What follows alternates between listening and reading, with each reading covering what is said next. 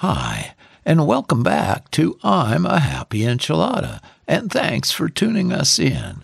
I'm Don Culver, and I'll be your host. You know, there are so many things that can hold us back in life, and things all the way back into our childhood can be holding us back the most and causing some of the most destructive self defeating behaviors to persist in our lives yet today.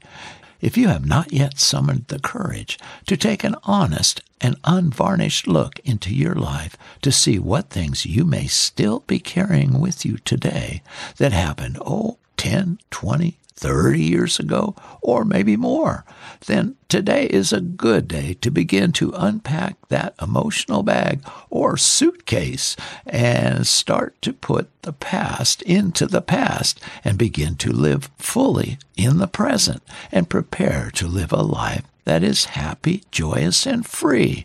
So join us as we take a deep dive into putting the past into the past once and for all. So let's start by answering some questions about living in the past. First, why should I leave the past in the past?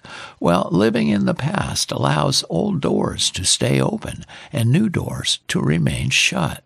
If you can truly never let go of what's already done, then you aren't allowing yourself to have a better present or a better future. What we deserve and truly desire in this life is true happiness. Why can't we let go of the past, you wonder? Well, most people can't let go of the past because they don't appreciate the present.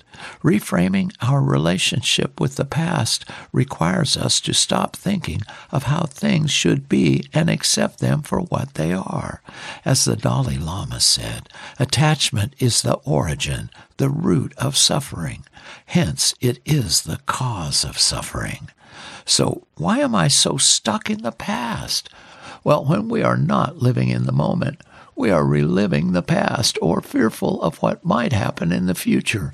Our experiences also shape our beliefs about ourselves. We like to feel like we're in control, so when something happens that's outside our control, it's often easier to blame ourselves. So, should we forget the past? Well, there are valuable lessons to be learned from the past, and those who choose to ask the right questions about their past are most prepared to live life to the fullest in the present. Those are some good questions, and the answers make it easier for us to have a better understanding of the part the past can play in our current lives. Don't you think? I do. Well, let's continue. So now let's look at what is emotional abuse in a parent or caregiver.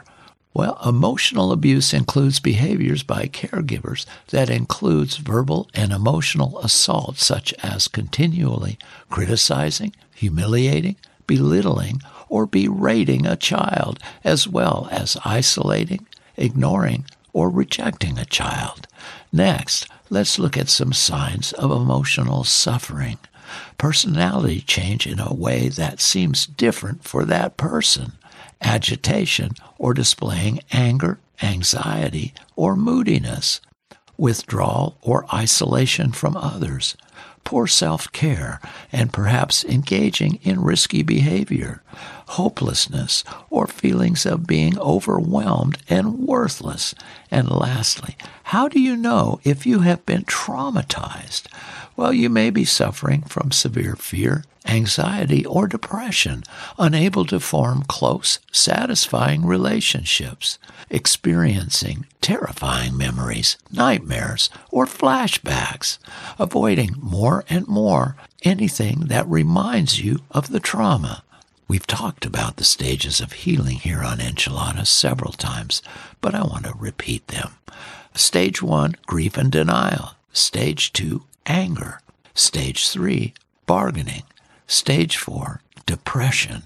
And stage five, acceptance. Now, you may not experience them in that exact order, but more than likely you will experience them all as you recover. Now, let's look at some ways to begin to set ourselves free from the past and put the past in the past, finally. and recognize that this process of putting the past into the past will take time to accomplish and be willing to go slow as you work through whatever you find in front of you that needs your attention.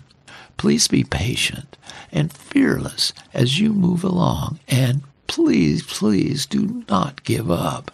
Now let's get on the sunny side of the street and look at ways to set ourselves free, shall we? Well, let's start with create a positive mantra to counter painful thoughts, create physical distance, practice mindfulness, be gentle with yourself. Allow the negative emotions to flow. Accept that the other person may never apologize. Practice self care. Now, those are good starts. And here's some more suggestions. Let go of people who drain you. Forgive others for wrongs committed against you. Let go of old habits and routines that hold you back. And let go of limiting beliefs about not being good enough. And lastly, I'm going to give you a simple list of easy steps to self healing I especially loved. And here they are accept yourself. Don't give up on what's important to you. Forgive yourself. Don't try to impress others. Listen to yourself. Be kind to yourself. Trust yourself. And understand yourself.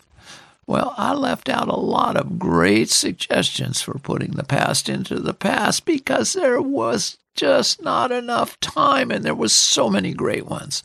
So, as usual, Take what you like and leave the rest, and maybe go online to see what else interests you or answers any lingering questions you might have. And you might also consider getting some therapy if you want to jumpstart that process of healing in your life. Now, I've heard it said that leaving the past in the past is undeniably one of the best choices you could ever make, and I believe that. Well, that's all I've got. So until next time, God bless and be a happy enchilada. Bye.